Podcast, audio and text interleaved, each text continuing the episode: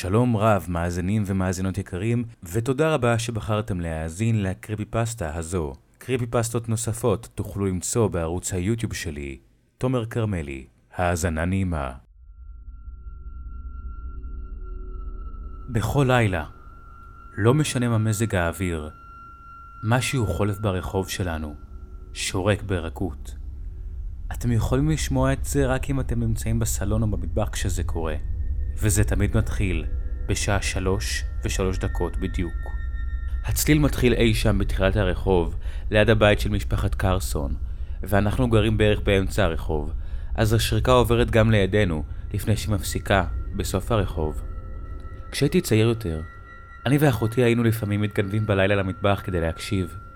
אמא ואבא לא אהבו את זה, והיינו חוטפים אם הם היו מוצאים אותנו שם. אבל הם אף פעם לא היו יותר מדי קשוחים איתנו, כל עוד לא הפרנו את החוק היחיד. אל תנסו להסתכל על מה שזה לא יהיה ששורק. השכונה שלי היא מקום מצחיק. גרתי פה מאז שהייתי בן 6 ואני אוהב את המקום. הבתים קטנים אך מטופחים היטב, הגינות בגודל טוב, ויש פה המון מקומות לשוטט בהם. יש פה הרבה נערים בגילי. באוקטובר האחרון חגגתי יום הולדת 13. גדלנו יחד ותמיד היינו משחקים כדורגל בסוף הרחוב, או מתנחלים ממרפסת למרפסת בקיץ. היום אני מספיק בוגר כדי להבין שזה היה אחלה מקום להתבגר בו. יש כאן רק שני דברים מוזרים. השריקה בלילה והמזל הטוב. השריקה אף פעם לא הטרידה אותי יותר מדי.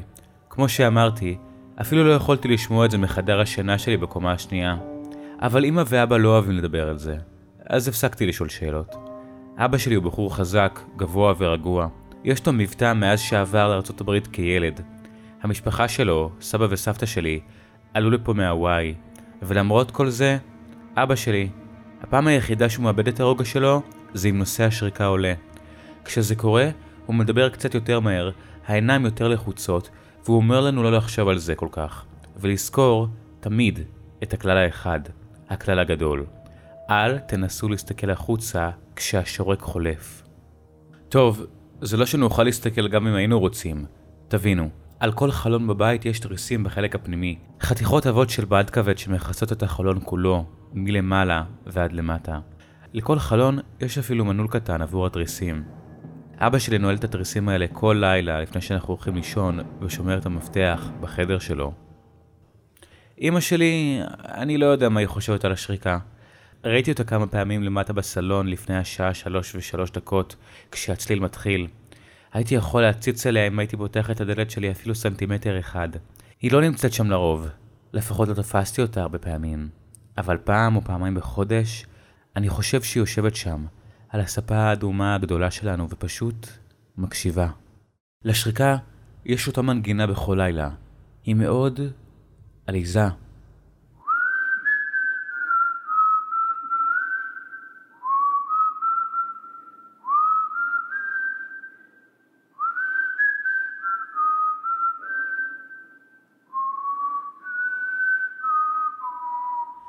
זוכרים שאמרתי שיש שני דברים מוזרים במקום בו אני גר? טוב, מלבד שריקת הלילה שלנו, כל אחד בשכונה שלי באמת בר מזל. קשה להסביר את זה, ואבא לא אוהב שאנחנו מדברים על החלק הזה הרבה. אבל דברים טובים פשוט קורים פה להרבה אנשים.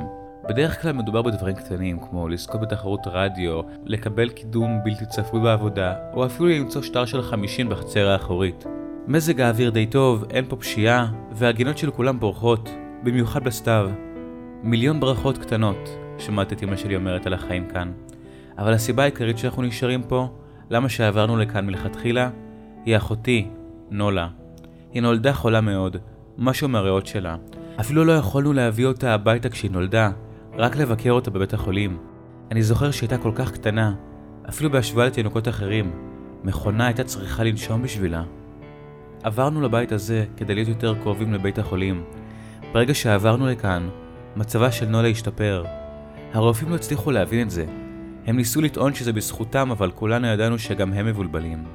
אבל הוריי ידעו, אפילו אני ידעתי, שהשיפור במצבה של נולה היה רק עוד אחד ממיליון הברכות הקטנות שקיבלנו בגלל שאנחנו גרים בשכונה הזו. אז זה למה נשארנו פה גם אחרי שגילינו שעבור כל נס קטן שקורה כאן כל יום, מדי פעם גם דברים רעים קורים. אבל הם קורים רק אם אתם מחפשים אחרי השורק. תבינו, בשכונה שלנו יש ועדת קבלת פנים. בכל פעם שמישהו חדש עובר לגור פה, הם מופיעים עם תבשיל מקרוני גבינה, סלסלות מתנה ומעטפה. הם מאוד ידידותיים.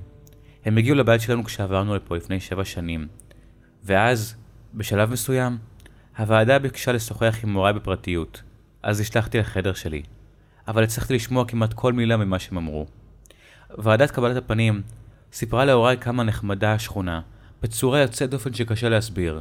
ואז הם סיפרו להורים שלי על השריקה, הקשה עוד יותר להסביר, שמתרחשת כל לילה בשעה 3:03 ומסתיימת בדיוק בשעה 3:05.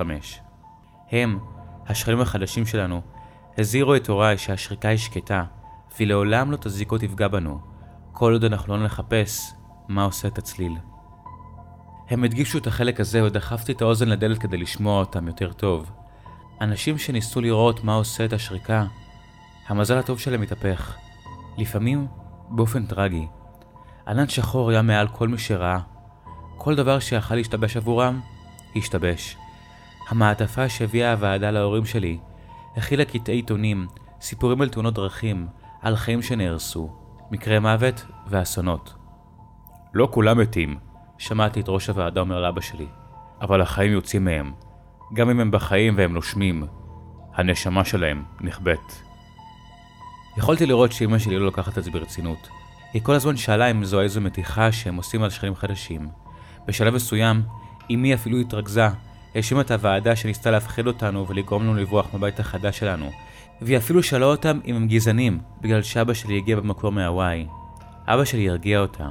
אמר לה שהוא יכול לראות שהוועדה היו כנים ופשוט ניסו לעזור לנו. הוא הסביר שהוא גדל ושמע סיפורים מהסוג הזה מאמא שלו, ושהוא יודע שיש דברים מוזרים בחיים האלה. חלק מהדברים המוזרים האלה היו טובים, חלק היו רעים, אבל רובם היו פשוט משונים.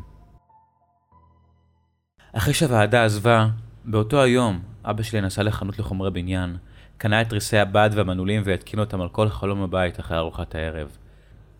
באותו הלילה הראשון בבית החדש שלנו, התגנבתי מהחדר שלי בשעה שלוש בבוקר, רק כדי למצוא את אבא שלי ער ויושב על הספה בסלון, מחזיק את אחותי שהייתה אז תינוקת. הוא עשה לי עם האצבע תנועה של ששש, והזמין אותי לשבת לידו. ישבתי וחיכינו. בדיוק בשעה שלוש ושלוש דקות. שמענו את השריקה. זה בא, ואחרי שתי דקות הלך, בדיוק כמו שהוועדה אמרה. השריקה חוזרת כל לילה, ואנחנו אף פעם לא מסתכלים. אנחנו פשוט נהנים ממיליון הברכות הקטנות שלנו, בכל יום. נולה כבר נושמת בעצמה והיא גדלה להיות בחורה חזקה וחכמה. אבא שלי אפילו הצטרף לוועדת קבלת הפנים. אנחנו לא מקבלים שכנים חדשים לרוב. כי למה שמישהו ירצה לעזוב? אבל כשמשפחה חדשה עוברת לגור, אבא שלי והוועד מביאים להם את אותו תבשיל מקרונים עם גבינה, סל מתנות ואת המעטפה. תמיד יכולתי לדעת לפי המבט על פניו של אבא שלי שהוא חזר, אם המשפחה התייחסה ברצינות לוועדה, או אם נקבל שוב שכנים חדשים בקרוב מאוד. לא מזמן, משפחה חדשה עברה לגור ממש לידינו. הבעלים הקודמים, גברת מדי, הלכה לעולמה בגיל 105. היא חיה חיים טובים וארוכים. השכנים החדשים שלנו נראו כאילו הם הסתדרו בסדר גמור. הם האמינו לוועדת קבלת הפנים וקיבלו את עצתו של אבא שלי בנוגע לנעילת התריסים, מכיוון שגם להם היה ילד קטן משלהם. לא משנה מה היה בגזרי עיתונים במעטפה ההיא, כל העדויות לאותם דברים רעים שקרו למי שהסתכל. אבא שלי מעולם לא נתן לי לראות מה יש שם.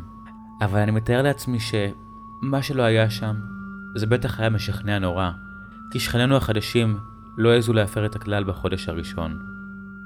לילה אחד, כשהשכנים החדשים נאלצו לעזוב את העיר, הם שלחו את בנם, הולדן, כדי להישאר איתנו. הוא היה בן 12, שנה מתחתיי בבית הספר. לא הכרתי אותו טוב ממש לפני אותו הלילה, אבל ברגע שהוריו השאירו אותו אצלנו אחרי ארוחת הערב, יכולתי לדעת שזה לא הולך להיות טוב. אז, אתה יודע מי תמיד שורק בחוץ בלילה? הולדן שאל אותי ברגע שההורים שלי יצאו מהחדר. שלושתנו ישבנו בסלון, בזמן שאיזה סרט של דיסני התנגן בטלוויזיה. אחותי ואני החלפנו מבטים. אה, אנחנו לא מדברים על זה, אמרתי. אני חושב שזה המוזר הזה שגר בבית הצהוב הגדול בפינה, אמר הולדן. מי, מר טולס? שאלה אחותי. ממש לא, הוא נחמד. הולדן משך בכתפיו. טוב, אז זה בטח איזה רוצח פסיכופת. נולה נלחצה. אנחנו לא מדברים על זה, אמרתי לו שוב. בואו נלך לחדר שלי ונשחק נינטנדו. בשעות שחלפו, שיחקנו משחקים, אכלנו פופקורן וצפנו בסרטים. ממש מסיבת שינה טיפוסית. אבל יכולתי לראות שהולדן התחיל להיות עצבני. אחרי שההורים שלי איחלו לנו לילה טוב, נעלו את התריסים והלכו למיטה, הולדן קם משק השינה שלו, וניגש למקום בו ישבנו נולה ואני על המיטה שלי. תגיד, בכלל ניסית להסתכל פעם? הוא שאל. כמעט הגיע הזמן. כמו רוב מסיבות השינה. לא שמתי לב שהזמן טס. הייתי מופתע לראות שהוא צודק. השעה הייתה כמעט שלוש בלילה. נאנחתי. אנחנו לא... תבין. הולדן המשיך והתעלם ממני. אני לא יכול. אני לא יכול אפילו לנסות להסתכל כי אבא שלי נועל את התריסים בכל לילה ומסתיר את המפתח. גם אבא שלנו עושה ככה, אמרה נולה. לא, ענה הולדן. לא הוא לא. אתה ראית אותו עושה את זה, אמרתי להולדן, קצת יותר באגרסיבית ממה שהתכוונתי. הולדן גיחך. אבא שלך נועל את התריסים. כן, אבל הוא לא מסתיר את המפתח. הוא שומר את זה על הצרור המפתחות הרגיל שלו. אז? שאלתי בדאגה כי חששתי שידעתי מה הולך להגיד. כי באמת שמתי לב לעובדה שאבא שלי כבר לא טורח להסתיר את המפתח אחרי כל השנים האלה. כי הוא ידע שאנחנו לקחנו את זה ברצינות. הולדן המשיך. אז אחרי שאבא שלך נעל את התריסים ולפני שההורים שלך הלכו לישון, הלכתי לשירותים. ובדרך, אולי במקרה הצצתי בחדר שלהם. ואולי ראיתי את מחזיק המפתחות של אבא שלך על השידה שלו. ואולי, ממש במקרה, הלכתי והשאלתי את המפתח לתריסים. נולה ואני ביינו בו, והגיחוך שלו רק הלך והתרחב. אתה משקר, אמרתי. הולדן משך בכתפיו וחייך. אתה יכול לבדוק אם אתה רוצה. פשוט פתח את הדלת של ההורים שלך וסתכל. תראה את מחזיק המפתחות שלו ממש שם, על השידה. תישארו כאן, אמרתי לשניהם. אל תזיזו שריר. מיהרתי לחדר של ההורים שלי, אבל כשהגעתי לדלת שלהם, היססתי לרגע. אם הולדן לא משקר, אבא שלי התעצבן. הרבה יותר מהתעצבן. פחדתי לחשוב על זה, אבל פחדתי הרבה יותר מחלון פתוח אם מה שזה לא יהיה שם שורק מהצד השני של החלון. פתחתי את הדלת, ממש קצת, הבטתי פנימה, אבל היה חשוך מדי כדי לראות. נשמתי עמוק ונכנסתי לחדר. אחרי שתי צעדים, פתאום קפאתי. השריקה התחילה, ויכולתי לשמוע אותה בבירור, מהחדר של ההורים. מעולם לא הבנתי, אבל הם בטח שמעו את הצליל הזה כל לילה מאז שעברנו לבית. הם מעולם לא אמרו לנו, אני לא חושב שאני הייתי מסוגל לישון ככה. עמדתי שם והאזנתי לשריקה שמתקרבת. לא בטוח אם עליי להדליק את האור או לקרוא לאבא שלי. אבל קולות מהסלון גרמו לי פתאום לחזור לעצמי. נולה! צעקתי ויצאתי מהחדר של ההורים. הולדן ונולה עמדו ליד דלת הכניסה מול החלון. ראיתי אותו מתעסק עם אחד המנעולים של אחד התריסים. שמעתי קליק. המפתח באמת היה אצלו ביד. הולדן שיחק בערמומיות. נולה עמדה לידו, כפופה, פוחדת אבל גם סקרנית. השריקה הייתה ממש מחוץ לבית שלנו. אני חושב שאמרתי משהו, צעקתי, אני לא זוכר. הזמן הרגיש קפוא. אבל פתאום התקדמתי לעברם. אני לא מהיר, מעולם לא הייתי אתלט. אבל איכשהו, למרות זאת, הגעתי לאחותי נולה תוך שנייה. הסתכלתי רק עליה. אבל אז שמעתי את אולדן מושך את החוט של התריסים. הם ירדו למטה, ושמעתי את השריקה בדיוק מהצד השני של החלון. אבל אני עטפתי את נולה בידיי, סובבתי אותה לכיוון השני, ועצמתי את העיניים שלי חזק. ואז, התריסים נפתחו. השריקה נעצרה. הרגשתי את נולה רועדת בין הידיים שלי. אל תסתכלי, בסדר? לחשתי לה. אל תסתובבי. היינו ממוקמים ככה שהיא פונה לאחור לכיוון הסלון ואני הייתי מול החלון. העיניים שלי עדיין היו עצומות חזק. הרגשתי שהיא מהנהנת עם הראש על הכתף שלי. הרמתי את היד השנייה שלי בניסיון לתפוס את הולדן. פתאום הרגשתי את היד שלו. הוא רעד יותר מנולה. הולדן? שאלתי. שקט. הזזתי את היד ונגעתי בחלון. העיניים עדיין עצומות חזק. הזכוכית הייתה קרה. קרה יותר ממה שהיא אמורה להיות בתקופה הזאת של השנה. חיפשתי עם היד את החוט שסוגר את התריסים.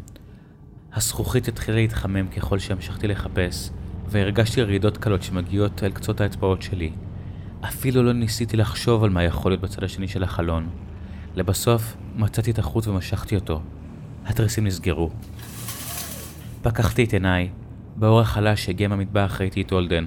חיוור ובהלם, עדיין בוהה בחלון שעכשיו סגור. הולדן? שאלתי שוב. פתאום הוא הסתובב אליי וצרח, ואז הכל קרה ברגע. האורות בבית נדלקו, ההורים שלי צעדו במהירות לעברנו, לא הסתובבתי להביט אליהם, העיניים שלי היו דבוקות להולדן. הוא היה חיוור, נשך את שפתו כל כך חזק עד שהיה קו אדום ודק של דם זורם מהסנטר שלו. הוא עשה במכנסיים. מה קרה? אבא שלי שאל מאחוריי. הסתובבתי מהולדן לאחור. הוא הסתכל, אמרתי לו. בחיים שלי לא ראיתי את אבא שלי פוחד לפני, אבל ראיתי את זה קורה באותו הלילה. מבט של זוועה ופחד נתפר על פניו, פחד של הורה. רק הולדן? הוא שאל. כן, הנהנתי. אבא שלי פלט נשימה. לרגע היה נראה שהוא נרגע ממש, אבל אז הוא פנה להולדן, והפנים של אבא שלי מיד השתנו. תהיתי לעצמי אם הוא ירגיש רע בגלל שהוא נרגע לרגע שהולדן הוא היחיד שראה. פתאום נשמעה דפיקה על הדלת. כולנו קפאנו. הולדן בכה.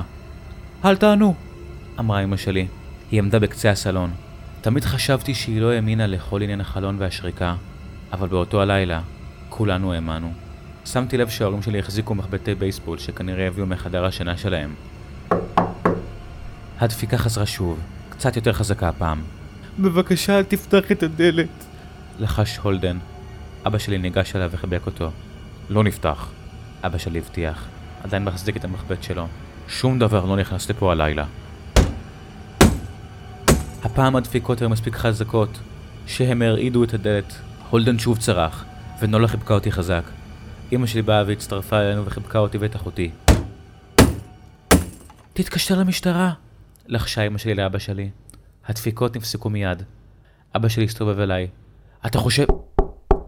הוא מיד נקטע על ידי דפיקות רכות ומנומסות על הדלת. משטרה. משהו אמר מהצד השני של הדלת.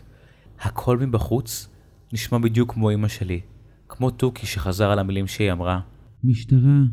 תתקשר למשטרה. משטרה. אמא שלי קירבה אותנו אליה. משטרה. משטרה. משטרה. משטרה. בבקשה תפסיק, לחשה אמא שלי.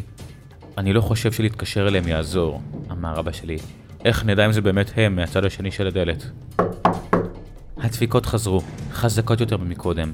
הדלת רעדה, ואז זה הפסיק. אחרי רגע, שמעתי את הדפיקות שוב, אבל הפעם זה הגיע מהדלת האחורית שלנו. כולנו הסתובבנו לכיוון הדלת האחורית. אחת דפיקות. חזרו מיד לדלת הכניסה. מקדימה, לאחורה, מאחורה, לקדימה, רועש, ואז חלש, ומחלש לרועש. פתאום הכל הגיע משתי הדלתות ביחד, מכות גדולות וכבדות כמו פטיש. ואז משהו התחיל להתנגש על כל החלונות בבית, ואז על כל הקירות. זה היה כאילו היינו בתוך תוף שכמה אנשים דופקים עליו מכל הצדדים. תפסיק! הולדן צעק לפתע. הדפיקות הפסיקו. אני לא אספר, אמר הולדן ובא בדלת. אני מבטיח שאני לא אספר לאף אחד מה שראיתי. פשוט בבקשה תסתלק. חיכינו כמעט דקה, ואז שמענו את זה. נקישות קלות על החלון שממנו הולדן הסתכל קודם. הולדן התחיל לבכות. הוא בכה כאילו הוא אסיר שצופה בהוצאה להורג שלו. אבא שלי החזיק אותו חזק, ליטף את שערו, אבל הוא לא שיקר לו. הוא לא אמר שהכל בסדר. ההקשה על החלון נמשכה לאורך כל הלילה. התקרבלנו ביחד בסלון למשך אני לא יודע כמה. בשלב מסוים, אמא שלי ניסתה להכניס אותנו לחדר שלי, בזמן שאבא שלי נשאר להשגיח על הדלת. אבל בשנייה שהגענו לחדר השינה שלי, הדפיקות חזרו. כל כך חזק שאי אפשר היה להתעלם מהן. פחדתי שהדלת לא תעמוד בזה. חזרנו לסלון והדפיקות נעצרו, ונשארו רק נקישות על החלון. אף אחד מאיתנו לא ישן באותו לילה. ההקשות נעצרו בסביבות השעה שבע בבוקר, בערך הזמן בו השמש זורחת כאן. חיכינו שעתיים נוספות, עד שאבא שלי פתח את התריסים של חלון אחד. הוא הוביל אותנו לחדר השינה שלהם. הוא הלך לסלון, פתח את הדלת וחזר. אוקיי, הוא אמר לנו. זה נגמר. ההורים של הולדן חזרו בצהריים. אמא ואבא שלי הלכו עם הולדן לבית שלהם למשך די הרבה זמן. נולה ואני הסתכלנו עליהם מהחלון. אחותי נדבקה עליה לאורך כל היום. לפעמים גם החזיקה לי את היד. כשההורים שלי חזרו הביתה, הם נראו קודרים, אבל הם לא אמרו לנו מה הם אמרו למשפחתו של הולדן. זה היה יום שבת, אז כולנו בילינו יחד את היום. הזמנו פיצה וצפינו בסרטים. באותו לילה, כולם ישנו בחדר שלי. נולה ואימא שלי במיטה איתי, ואבא שלי על הכיסא. לא נשמעו דפיקות באותו לילה, וכל לילה מאז. לא ראינו את הולדן או את ההורים שלו הרבה בשאר השבוע ההוא. אבל ביום חמישי, הגיעו מובילים לחניה שלהם. נולה ואני התבוננו בהם אורזים לאורך כל הצהריים. מה שהטריד אותי, היה לראות כמה הולדן והוריו נראו מותשים. שלושתם היו חיוורים, עם פה קודר ועיניים עייפות. אפילו מהצד השני של הרחוב היה אפשר להבין שמשהו מאוד לא בסדר בהם. ועד השקיעה, הולדן ומשפחתו כבר לא היו שם יותר. נזכרתי במה שאמרה ועדת קבלת הפנים להורים שלי כשעברנו לגור פה. לא כל מי שמסתכל על השריקה מת, אבל גם אלה שנשארים בחיים, הנשמה שלהם נכבאת, והחיים שלהם הופכים לחזרי מזל. מיליון טרגדיות קטנות. אני חושב שגם ההורים של הולדן הביטו בשריקה. אם כדי לנחם אותו, או אם כדי להבין מה זה גרם לילד שלהם. יש ימים שאני מסתכל על נולה, על כמה שהיא שמחה, צעירה וחיה, ואני תוהה לעצמי, אם הייתי יותר איתי, אם היא הייתה מסתכלת מהחלון באותו לילה, האם גם אני הייתי מסתכל? כדי לנחם אותה? כדי להבין מה זה גרם לה? אני שמח שלא אצטרך לגלות זאת. אנחנו עדיין גרים בבית ההוא, בשכונה ההיא.